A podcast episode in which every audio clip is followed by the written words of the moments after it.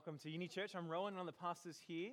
Uh, and to, again, tonight, if you have questions, you'll see a number come up on the screen. You can text your questions through out of that number, and we'll spend a bit of time at the end of tonight's passage unpacking those, something to look forward to.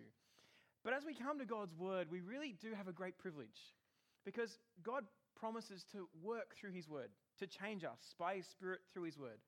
And so, what we need to do now is actually ask God to keep changing us tonight, wherever we've come from, whatever our background is, to ask Him to speak by His Spirit to us. So, why don't we do that? Let's join with me. Lord God, tonight, you, you know what our weeks have been like. You know the ups and downs of life.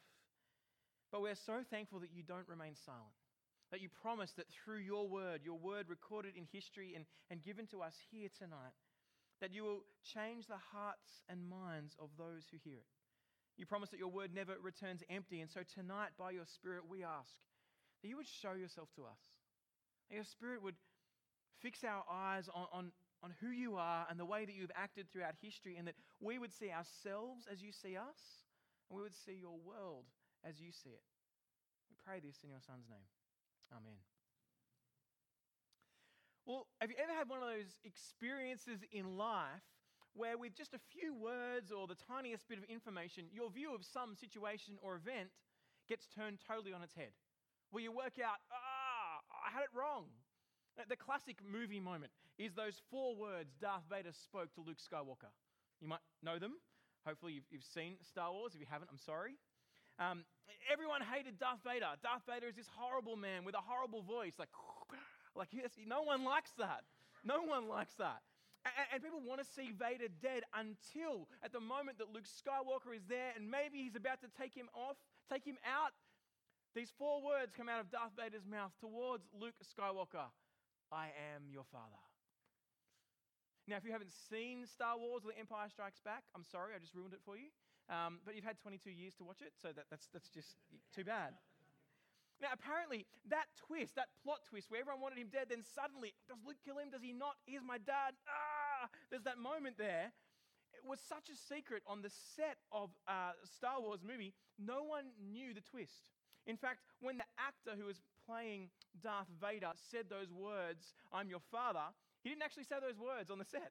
He said, Obi Wan killed your father. They didn't even tell him. So no one knew except just the moment uh, that um, Mark Hamill, who played Luke Skywalker, came out onto the set. The moment before he walked out on the set to shoot that scene, they whispered it in his ear to say, This is actually what's happening. And it will be overdubbed later on. So he could respond correctly. And they said, If you tell anyone, we'll know it was you because you're the only one that knows. There are moments in life where something happens and it flips your view on everything. And my take is you've probably had some of those moments. If you haven't, you will, let me assure you. There's a moment that comes along and you realize you've gotten something just totally wrong. And everything you previously held, the way you viewed the world or this situation, just gets dismantled and turned on its head. A situation like that happened to me uh, when I was, before I was dating Sarah. Sarah and I met in high school, high school sweethearts, right? Oh, we hated each other. Like literally, we, we hated each other for at least the first four years of high school. And then we became good friends. And, you know, I wasn't interested in dating Sarah. Sarah wasn't interested in dating me. We were like, no, no, no way at all. In fact, I, she was a good friend, and I was chatting to her about who I should date. So, you know, you don't do that to someone you're going to date. You, you, you you, if you want like them, you don't say, which one do you think I should date? I don't, maybe she had a plan. Maybe her plan was to say, none of them, me. I don't know. But I, I didn't kind of go, yeah, I really want to date Sarah at all until we are at a winter sleep out together. Uh, we're at this winter sleep out with our youth group uh, in 1997, the same year The Empire Strikes Back came out, funnily enough. 1997, at this winter sleep out in youth group, and I saw Sarah chatting with a mate of mine, and I kind of overheard. I'm like, actually, she's really good. Oh, she's really adventurous. I really like her. And my view of Sarah just kind of flipped on its head. I don't know what it was. I was like, actually, I reckon I might like you. And everything changed, and the rest is history. Four kids later, 18 years of marriage, it's exciting. But there you go. As, as we get to Acts 9, we come across one of the biggest plot twists in history. But this isn't just like a mere story with a great narrative twist at the end that we're like, oh, wow, that was great. But is actually, it has a profound effect for every single person who hears the news of what happens in this event from history. Acts chapter 9, verse 1. Come with me. Now, Saul was still breathing threats and murder against the disciples of the Lord. He went to the high priest and requested letters from him to the synagogues in Damascus so that if he found any men or women who belonged to the way, that is, Christianity, trusting Jesus, he might bring them as prisoners to Jerusalem. Now, Saul, Saul was a, a Jewish extremist. He was like the Jew of Jews. He, he was so zealous for keeping the Jewish faith, zealous for God's name, that when people started to follow this man called Jesus from Nazareth and think that he was God, he was infuriated. He was so angry for God's name and for the Jewish religion that he wanted them wiped out. He, he, he was so frustrated. How dare anyone profane the name of God by worshiping this man Jesus as if he's risen from the dead, as if he is who they claim him to be? Saul had this intense hate for Christians out of a love for God and his name. So he would do all that he legally could do to have Christians exterminated. Luke tells us that he, he breathed out murderous threats. In the same way you and I breathe the air in and out of our lungs, so Saul breathed hate towards those spreading the name of Jesus. Now, he wasn't a psychopath. He just put his money where his mouth was. He just really believed that the Jewish God, the God of the Jews, was the true and living God, and that Jesus wasn't any part of that. And it's not the first time that we meet Saul in the book of Acts. Uh, we met him in Acts chapter 7 when, if you remember, there was a man named Stephen who had just been proclaiming to the, the Jews about Jesus and who he was and that he rose from the dead. And they dragged him out and started to throw stones at him and killed him. And as they did that, the people who were throwing the stones laid their coats at the feet of a man named Saul. He was the one standing there approving it, saying, Yes, kill this man who's spreading this horrible news of this man Jesus. Then we get to Acts 9, where we are today, and he's not only approving Christians, the killing of Christians, he's getting letters from the high priest. He's giving permission to gather the Christians from, from the synagogues, the, the Jewish churches in, in Damascus, which is a, long way north, and arrest them to bring them back to Jerusalem. Now, excuse me, you, you've got to know a little bit of geography to, to understand how much Saul hates Christians. See, Damascus is like 330 kilometers north from Jerusalem. That's a long way away. It's like a five hour drive if you had a car. Now, Paul didn't have a car, and so that's a five day walk. Can you imagine that? Enough hate to see you walk five days straight to gather people who are gathering together in the synagogues up in Damascus, which is modern day Syria, to say, I want to bring you back so you can suffer the consequences of what you've done. Can you imagine being that angry that for five days you walk with the fumes coming out your nostrils? Kind of like, I'm so angry with what they're doing. I'm going to get them and bring them to justice. He was like the hunter looking for his Christian prey, trying to exterminate this horrific message that Jesus of Nazareth could be God. Now, I don't know what your view of Jesus is today. As you've come along here to church, I gather that you think, you probably expect, that we think Jesus is important. Uh, but it's worth reflecting for you. Who is Jesus to you? And I guess there's a spectrum of responses that we can have. From, from down this end here, where Jesus is just a nobody, he's a myth that doesn't really affect me at all, to maybe then a little bit further along and we go, well, maybe, maybe actually Jesus is a nobody, but maybe, maybe it's so really wrong for people to believe in him that you're angry at the world. And you think Christians is the biggest kind of, um, kind of cult out there, that they're trying to take people on and, and, and wipe people's eyes away from the truth. Or maybe further on, you're like, actually, I think there might be something about this Jesus.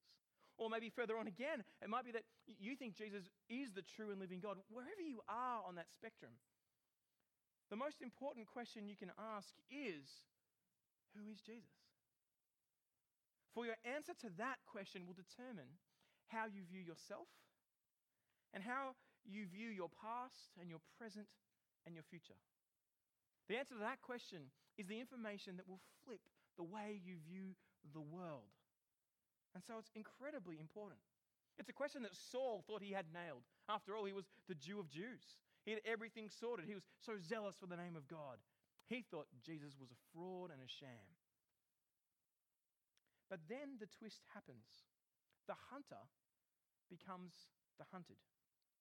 Paul is Saul is traveling up the road to Damascus, the modern day Syria, fuming, ready to do the Lord's work when this happens. Verse 3. Look with me a light from heaven suddenly flashed around him. Falling to the ground, he heard a voice saying to him, Saul, Saul, why are you persecuting me? Now, first thing to note this is not a normal experience. Right? This is not something we should expect when we're walking down the road to get some uh, sushi from the sushi chain, right? It's not something we should expect to hear some voice from heaven and everyone go, oh, yeah, that's, that's normal. That kind of goes on normally. This is abnormal and why Luke has recorded it. It is not normal to have God or some voice out of anywhere speak to us. But we know that it actually happened. We know this isn't just a, a kind of made up story because Luke, remember, he's a, he's a medical doctor, he's into research and facts. He records in verse 9, Acts chapter 9, verse 7. Sorry, he records in verse 7 the men who were traveling with him stood speechless, hearing the sound, but seeing no one. See, this vision Saul had on, on, on the road to Damascus wasn't just a private vision wasn't just a private word, like he heard some words in his head that no one else heard around him. It wasn't one of those things like the visions of Muhammad, of, of Islam, or, or the visions of, of Joseph Smith, where, where they had private revelations from God and God told them what to write down and they wrote it down and there it was. Uh, they're not testable. Those truths, you can't kind of test them against anything. How do we know that actually was that vision? How do we know God said that? But here, with Saul, those around him actually heard it.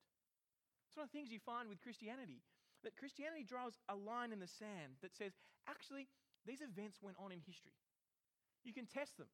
You could go and ask the people that heard it. The people said, Yes, we heard this sound, but we're like, Where did it come from? We didn't see anything.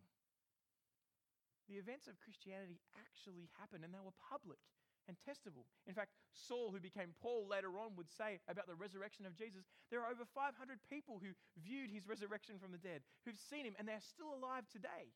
In other words, go and ask them at the time of writing. Go and check this, it's, it's verifiable. Saul, Saul, why are you persecuting me? Saul's response is like, Who are you, Lord? Right? And that's the kind of response that you, you get at that point. Now, Lord, at this point, it doesn't mean God. Sometimes people go, oh, look, he says, Who are you, Lord? It means that he, recognized that it was God speaking to him. But Lord is just like saying, Sir. It's like, Who, who are you, sir? Why would you use sir? Well, when you hear a booming voice and you're freaked out, you don't go, ah, shut up, right? No one does that. You're like, whoa, who, who, who is this? There's a level of respect here, not like you're going to have a, a casual chat. But Saul is, is, is freaking out. If you ever see a massively bright light and hear a huge voice speaking to you, here's a tip don't just have the casual chat. Actually, think what is going on. Sometimes I hear people say, you know, I wish God would show up today. I wish God would speak to me like he spoke to Saul and make himself known. I kind of wonder do you really? Do you really want God to turn up and speak into your life and show all of the, the flaws and the brokenness and the shame that we have, recognizing that He knows all and sees all. He knows every thought we've ever had and everything we've ever done and what our hearts are like. Do you want Him to show up and clearly expose to the world the reality of what I and you are like? Now, coming face to face with the true and living God is incredibly scary, for He knows all and He knows us. In verse 5, we hear the twist. Who are you, Lord? Saul said. I am Jesus, the one you are persecuting. Now, Saul is the man that has been orchestrating the killing of as many Christians as possible.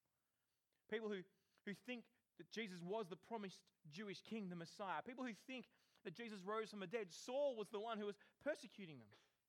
Was saying, you're, you're ridiculous. This is dumb. I want you wiped off the planet. You're profaning the name of God. And then now he comes face to face with the risen Jesus himself. It's like, oh, snap.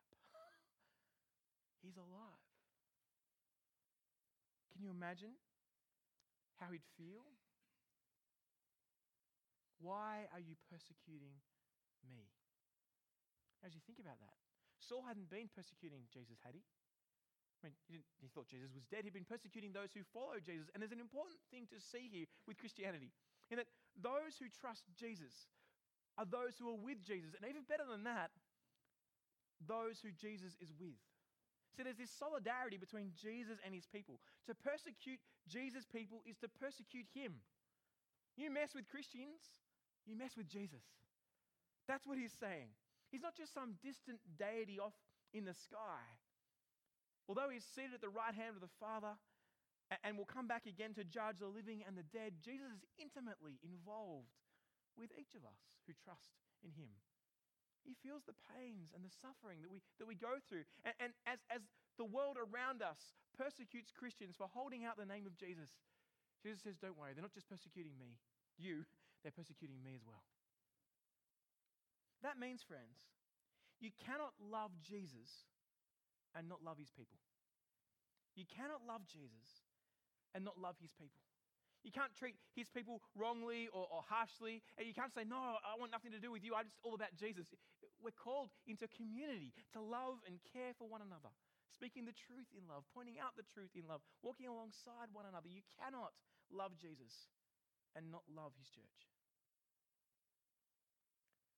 Well, coming face to face with a risen Lord Jesus is the biggest plot twist moment that Saul has ever seen in his life. It's a revelation that would change everything. Can, can you imagine what it would have meant for a man so committed to stamping out Christianity to meet the Christ himself? I want you to put yourself in his shoes at this moment. He's not dead. What have I been doing? I've been seeing people stoned to death for the sake of God's name, and now I work out Jesus is God. Can you imagine the shame? Can you imagine the hurt of what you've done and realizing what you were like to actually do this. In a flash of light, Paul's life, effort, and work has been shown for a sham. Jesus is alive. He is who he said he was. The very God Saul had dedicated his entire life to protecting and loving and proclaiming was the very God Saul was persecuting. Listen to what he says later on in Philippians chapter 3 verse 4. If anyone else thinks he has grounds for confidence in the flesh, I have more. In other words, if you think you're good enough for God, if you think that you, have been doing good things for God, let me show you what you're like. I, Saul, was circumcised on the eighth day, just like a good Jew should be. Of the nation of Israel, I'm an Israelite. I'm, I'm from the promised people of God, the tribe of Benjamin. Great tribe, right? A Hebrew, born of Hebrews regarding the law, a Pharisee. In other words, he knew the law inside out. He was like a theological college propeller head, he knew it all. Regarding zeal, man, persecuting the church. Regarding the righteousness that is the law, blameless. He was like the Jew of Jews. He had, he had it all sorted. If there was a model poster boy for Jewish Jewishness, it was him. But listen to what he says in verse 7. But everything that was a gain to me, I've considered to be a loss because of Christ. because of him, I have suffered the loss of all things and consider them as dung. Literally, manure, poo. Saul thought he was a freedom fighter, but found out he was a terrorist. He was a terrorist towards the true and living God. Imagine working that out. Imagine how he would have felt. His entire life's work spent in rebellion to the God he was trying to serve. Luke tells us that for three days he, he remained blind and couldn't see. But Luke also tells us that he, he didn't eat or drink during those three days. I don't think that's because he was sick because of the blindness. I think it's because he was sick to his stomach at who he was, as God had shown him what he had done. The realization that he had been persecuting the true and living God, that he was a terrorist toward the true and living God, struck him so he could not eat for three days. Imagine that. Imagine the moment of working out you are a terrorist towards God. Well, friends, what we find out as we come to the scriptures is that's exactly what you and I are, or maybe what we were. Each of us, in our own efforts, have turned our backs on the true and living God. We've, we've been living for ourselves, not for Him. We've worshipped and chased all sorts of other things rather than the true and living God. And until we recognize that Jesus is God and only He is worthy of our worship, all the efforts that we do, everything that we have, even the good we do in our life's work, is manure because we're terrorists. We're doing it in rebellion against the true and living God. You might come up with the, the cure for cancer. You might lead the biggest humanitarian aid organization in this country. You might even just end up being a, a good mum or a good dad or a good son or a good daughter. But unless we come to Jesus and recognize He is the King of the universe, He is the God that made you and me, then everything we've ever done, even with good intentions, is repulsive to Him. I want you to imagine for a moment that, that you're a sailor, right? the best sailor in the world. Kind of got this awesome sailor's outfit. You can walk along on the deck and whistle a sailor tune. I don't know what that is. You can work that out. You know, you're an amazing sailor. In fact, you don't need GPS to navigate. You can look at the stars. You've got encyclopedic knowledge of the stars, and you can navigate by the stars. And you always get to your destination faster than everyone else, quicker before everyone else. You're an amazing navigator. But not only that, you're an amazing boss. You're the captain of the ship. And to all the other crew members, they love you. You, you provide them with great food and, and lavish feasts, and there's a great kind of morale on the board of the ship. You care for one another on the ship and you look out for those that are sick and you, help them get back to health. You, you're an amazing sailor, the best sailor the world has ever seen. Everyone loves you. As you kind of look at yourself in that position on the deck of that ship, you're like, yeah, it's a pretty good life. That's, that's doing pretty good stuff. But then the camera pans back. And as it pans back, it sees the mast. And on top of the mast, it sees a flag that's being flown. And on that flag is a skull and crossbones. So you could be the best sailor in the world, but if you are sailing a pirate ship, then all the good you do on the deck of that ship is actually in rebellion against the authorities that exist. It's saying, screw you to the world around. I'm in control. I don't submit to your authority. I don't think there are any other kings. I am a law unto myself. So it is with us, friends. On the deck of the ship called Earth, we can do so many good things that seem great to the world around us. But if we are doing them in rebellion to the true and living God, not recognizing that Jesus is King, then we're terrorists towards God. And even the good we do is offensive to Him because we're doing it in rebellion from Him. Saul, even while he was trying to please God with the best intentions, ended up being a terrorist toward God. So too we, even with the best intentions, if we don't recognize Jesus, are living in rebellion against the true and living God. Just think about your life. Think about the actions that you do and, and, and, who you live for and what, what you live for and where God fits in that picture. For, for most of us, on our own two feet, as we are naturally, we, we don't want God in our lives until we hit rock bottom and we work out we need Him. Coming face to face with Jesus changed everything for Saul, changed his whole view of the world. Recognized that Jesus was the true and living God. So, coming face to face with Jesus for us today changes everything. We don't need a blinding light. In fact, it wasn't the blinding light that changed Saul, but was hearing the news that Jesus is alive. Well, friends, that same news is proclaimed from God's word and from Christian churches across the globe. Jesus died and rose again. And if he rose again, that means he's, he's alive. He is God the Son and he's the ruler over all and will come back to judge the living and the dead. That news has a profound effect for you and for me. No matter where you end up, you've got to make a choice on what you do with that news.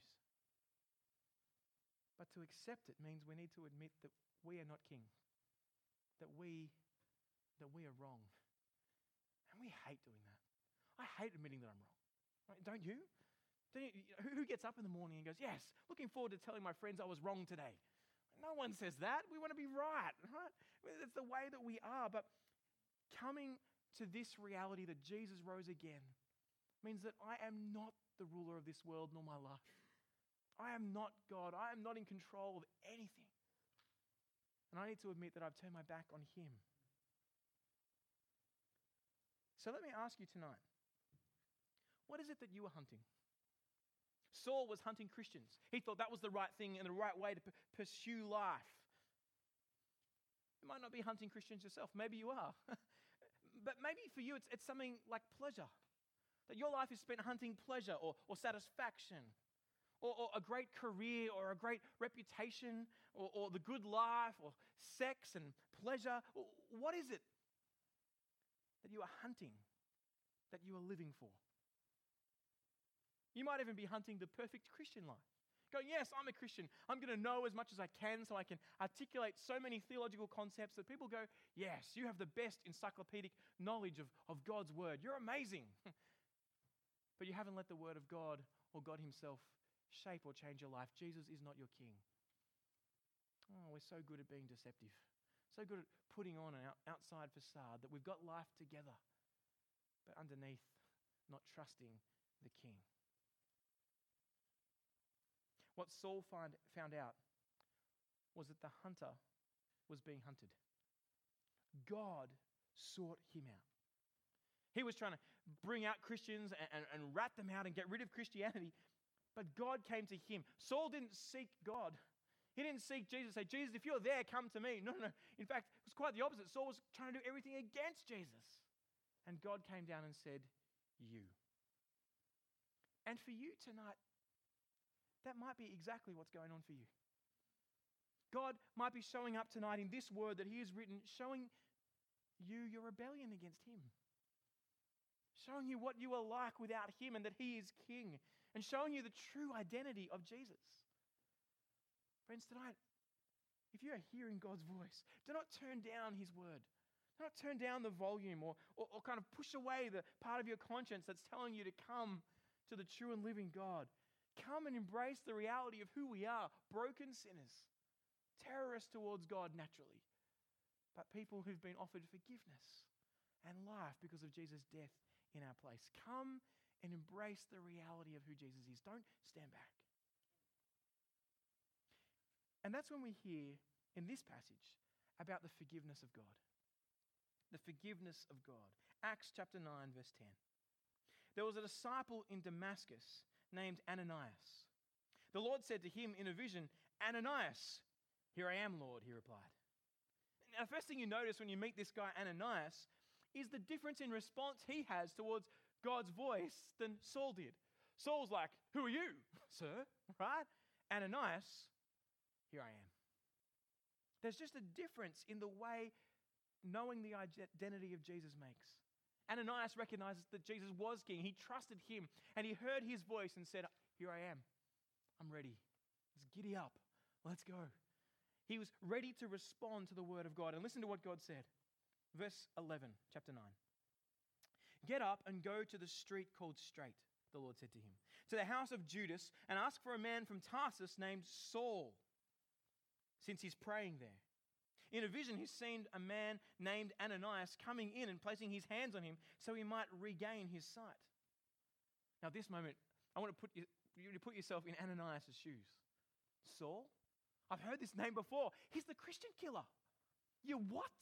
You want me to go to the house he's at and touch him? Put my hand on him and, and pray for him?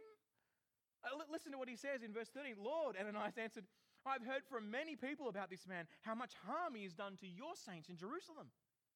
And he has authority here from the chief priests to arrest all who call on your name.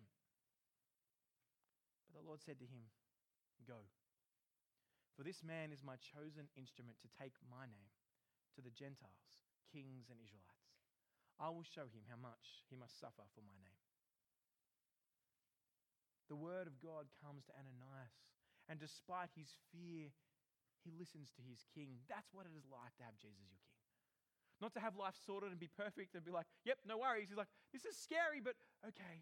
He doesn't go, nah, that's a dumb idea, God. I mean, that's what you'd be saying. I think this is dumb. God, have you really got this right? You really want me to go and talk to this guy? But he trusts God's word. This man is my chosen instrument. And, and what God says next should ring some bells about God's plan throughout Acts if you've been with us the whole way through. Do you remember Acts chapter 1?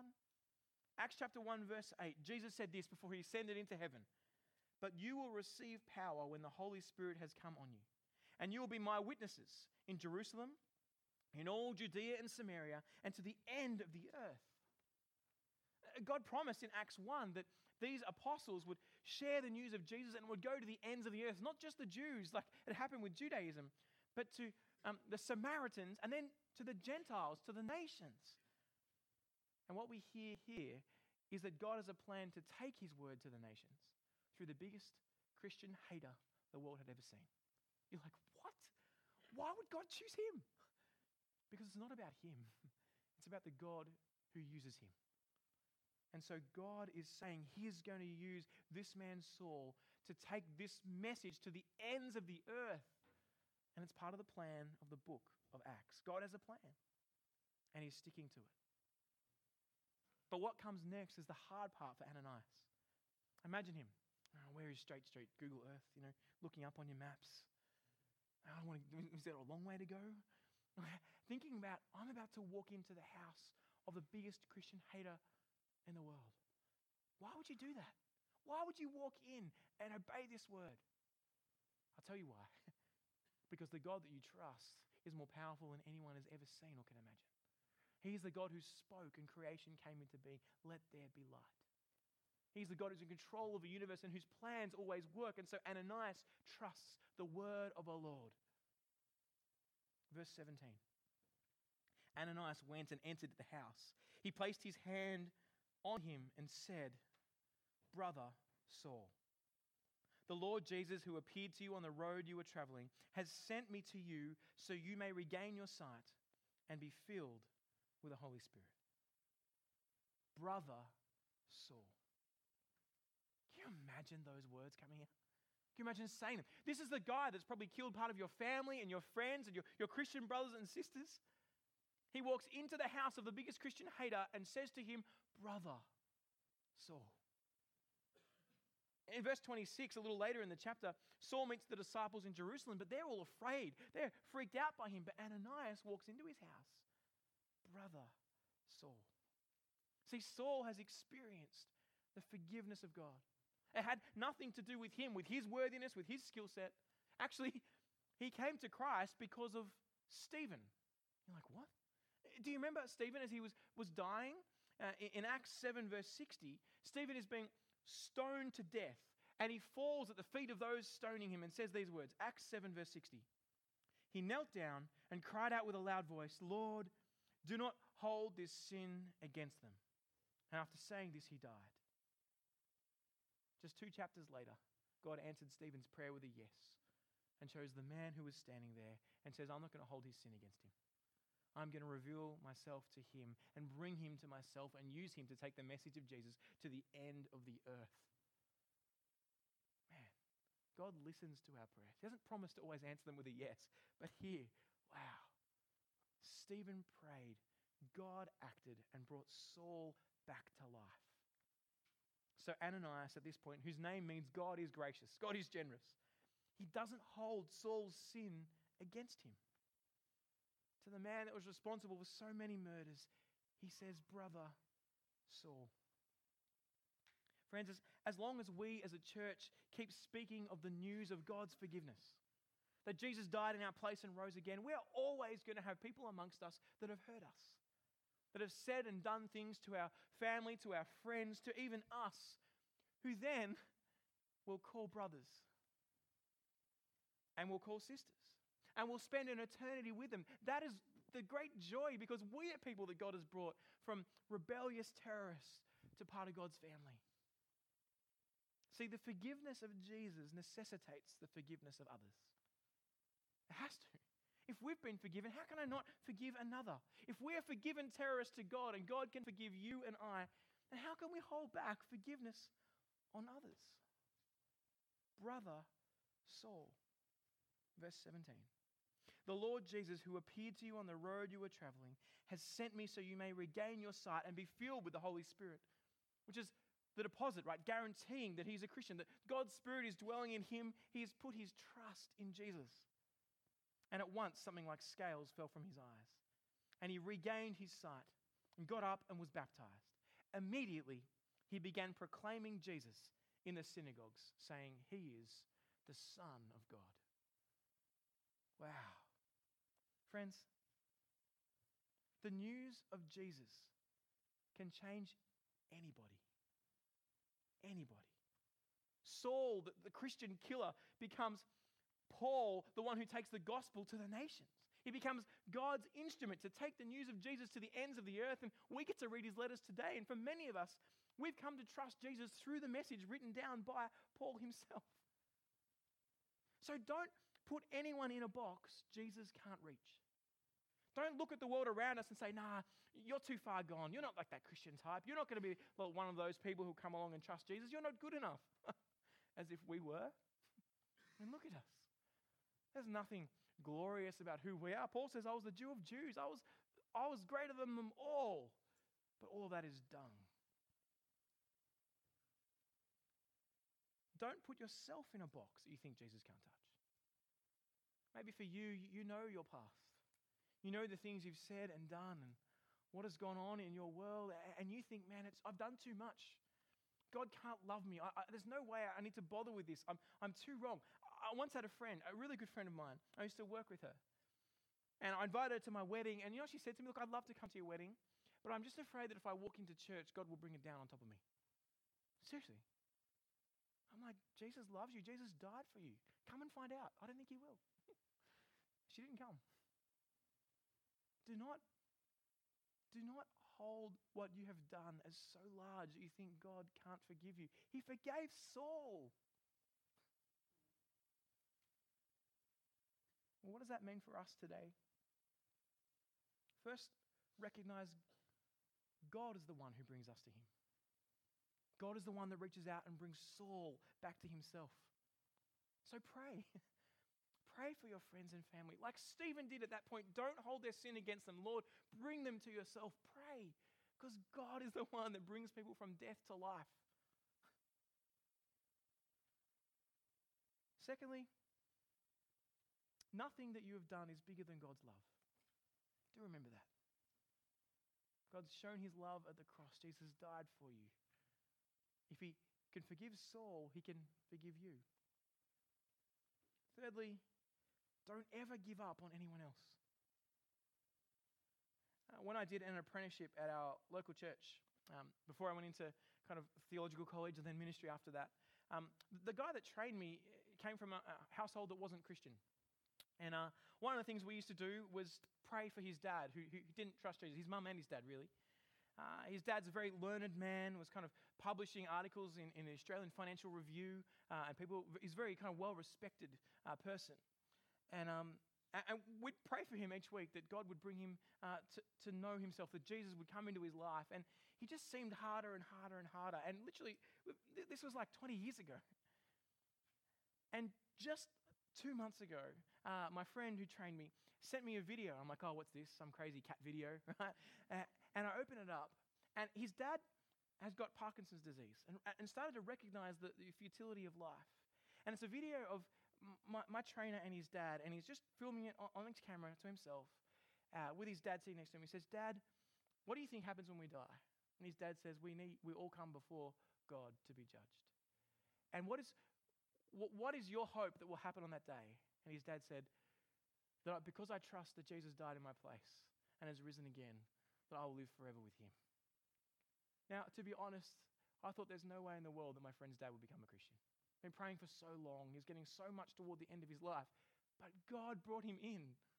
Friends, do not give up praying. Do not give up sharing and speaking the truth of Jesus to those around you. And finally, Saul spent three nights and three days in darkness, reflecting on who he was and who Jesus is. It makes me wonder do we need more time for reflection? More time to let the reality of who we are sink in. Perhaps what we need is to spend some time reflecting on what God has said to each of us tonight that without Him, we are terrorists toward God. We deserve death and judgment and separation from God's goodness forever. We don't deserve to be alive this very second because we're saying to God, Stuff you. Have you spent time reflecting on what you are naturally like? Have you spent time reflecting on the reality that even all the good deeds you do apart from Jesus mean nothing if he's not your king. And then have you spent time reflecting on how amazing it is that broken people like you and me could be forgiven by the God who made us and the God we've turned our backs on? Friends, recognizing the depth of our brokenness helps us to recognize how amazing God's graciousness and love is. What an amazing God that He would die in our place and rise again. Do you need to spend time reflecting on the wonderful forgiveness of Jesus? And perhaps, do we need time to reflect on accepting the apology of a brother or sister? To reflect on the way Ananias walks in and says, Brother Saul. Do we need to spend time reflecting on forgiving the wrongs of a brother or sister? Because Jesus has accepted us. Friends, it's my hope that as we hear this message today, it has a profound effect on all of us. For those of us who trust Jesus to say, Yes, He is my all. There's nothing I can add, there's nothing I can do. I'm going to keep trusting Him and sharing the news of Him with the world around us. And I'm going to forgive those who hurt me. And I'm going to recognize that Jesus has paid the price and welcome ugly sinners like me in. Is that you tonight? Or perhaps for you, it's, it's seeing for the first time how ugly each of us really are to God and going, I need His salvation. Don't turn that message down. Don't say no to your conscience pricking you to say, Come to Him. Come to the Savior and trust Him. Won't you join me as we pray? Let's pray together and ask God to captivate us by Jesus. Father God, we are so, so thankful that you don't treat us right now at this moment as we deserve. That, you, that you've allowed us to have more time so that we could come and, and hear the message of Jesus and trust you. Would you please Help us to keep seeing Jesus is the King overall. Help us to see the confidence that comes from that isn't anything to do with how good we are, but how amazing you are and your forgiveness in your Son. Lord, would you show us our brokenness and help us to see the greatness of your forgiveness? Help us to plumb the depths of how amazing you are, and therefore to share that message with the world around us, to forgive others, and to ask for forgiveness ourselves.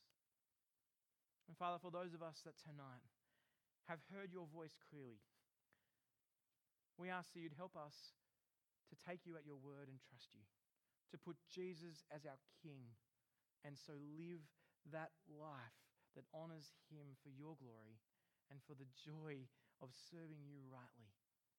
Pray this in Jesus' name.